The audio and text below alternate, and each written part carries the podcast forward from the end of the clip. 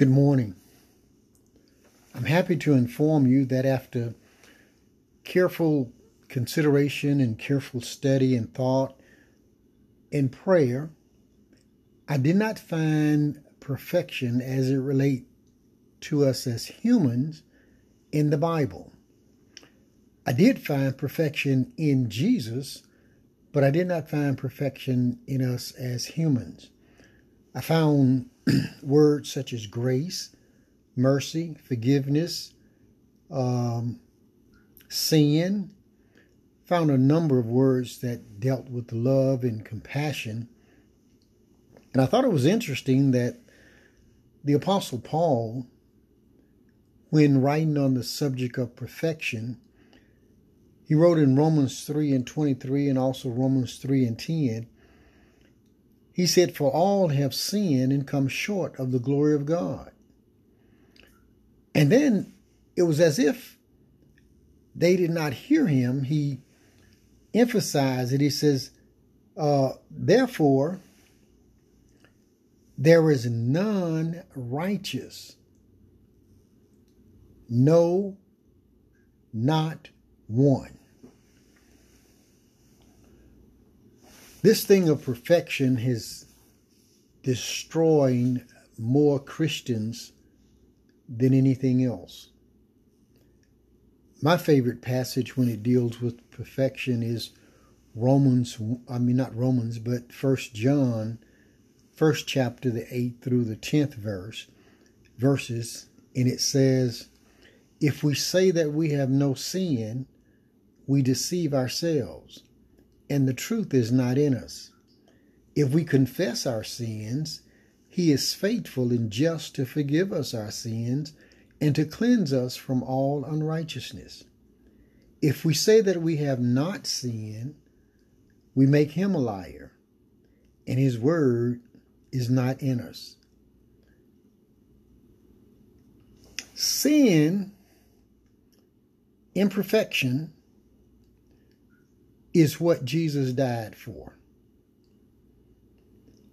Mistakes are a way of life. Bad feelings, prejudices, and evil thoughts are just that. We can't change that. So we have to live above it. We have to live beyond it. We have to live these things recognize them for what they are, but we don't necessarily have to subject ourselves to those things. Just because somebody's having a bad morning does not mean that you need to have a bad morning. Just because somebody has a hateful spirit does not mean that you need to have a hateful spirit. Bad feelings, prejudices, and evil thoughts are just that. They're just a way of life. Mistakes, just a way of life. We're going to make mistakes. Sometimes when evil is spoken, even when it's spoken about you, it's the truth. And we can't run from the truth. We must live it down. We must combat our sin with our goodness. In one place in the Bible, it says we aren't going to be weighed in the balance. We're going to put put on a scale. And can you imagine being put on a scale and your bad part being put on one scale and your good part being put on another scale? In your good part outweigh your bad part. That's what we're hopeful of. Now, sometimes things are said, they're the truth. We would have engaged in that activity, we would have said those things, we would have done those things. There's no way we can change that except to change our lives, to live it down to let it go away. Time has a way of healing all wounds. even anger. Anger causes us to commit many sins and many mistakes. The Bible tells us not to let anger rest in our bosom, not to go to sleep angry. But how many of us get angry? And sometimes we get angry about the smallest thing, but are we really angry about that or angry about something else? It doesn't really matter. Anger is anger, and anger causes us to do things that we don't intend to do. It causes us to say things that we don't intend to say. It causes a change in our personality, even when we are stone faced and try to act as if it doesn't bother us. It does. And it has to come out somewhere. These are the times that we need somebody to talk to. Quiet time.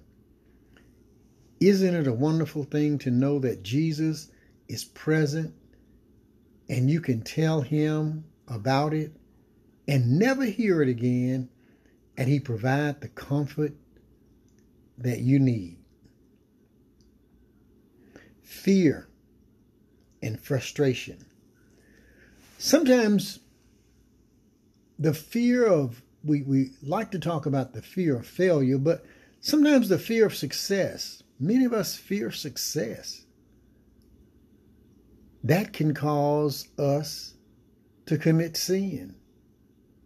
The frustration of success, the fear of failure, the frustration of failure, the fear of am I good enough? Am I big enough? Am I smart enough? Am I wise enough? There are so many fears that we have that leads to frustration, that leads to hibernation, that leads to us just not living at the level that Christ desires for us to live at. Even that is living imperfect. But Paul says something about let us lay aside every weight and sin that thus so easily beset us and run the race patiently that is before us. And I'd like to think that imperfection is just a weight. And just like I have to lay every other weight aside, I've got to lay imperfection aside. I've got to lay aside all the errors of my life. And I've got to believe, I must believe, that Jesus died for my imperfections, that he died for my sins, and in him I have perfection and the world will not steal my joy. You have a great day, and I'll be praying for you. God bless you.